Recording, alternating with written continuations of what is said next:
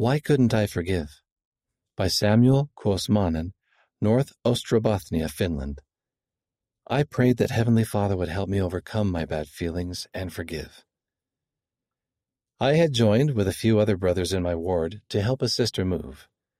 But as we arrived at her apartment, a van that had been parked improperly prevented us from accessing her place with our van.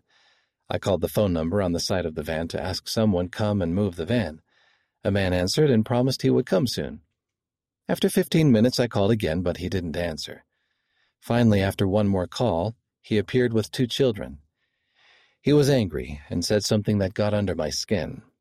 I tried to forget about it as we proceeded with the move. That evening, I thought about the experience. I prayed that Heavenly Father would help me forget my feelings and forgive the man. He answered my prayer. A little while later, however, I was reading a local newspaper and noticed an article about this man. It included his picture. My negative feelings toward him returned, so I again went through the same process. I asked the Lord that this insignificant matter not bother me any longer and that He help me forgive the man. A good feeling came. It wasn't long before I happened to meet this same man in a store. My bad feelings returned yet again. I was amazed. I asked the Lord why I wasn't able to get over this experience. A few days later, He taught me a lesson.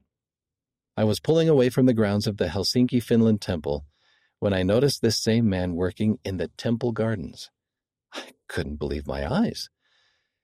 My mind opened, and I understood that he, like me, was serving the Lord, and that he, like me, has frustrating days when things don't work out.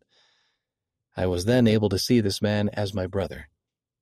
With new eyes, I felt respect and love toward him. After that, all the earlier feelings left, never to return.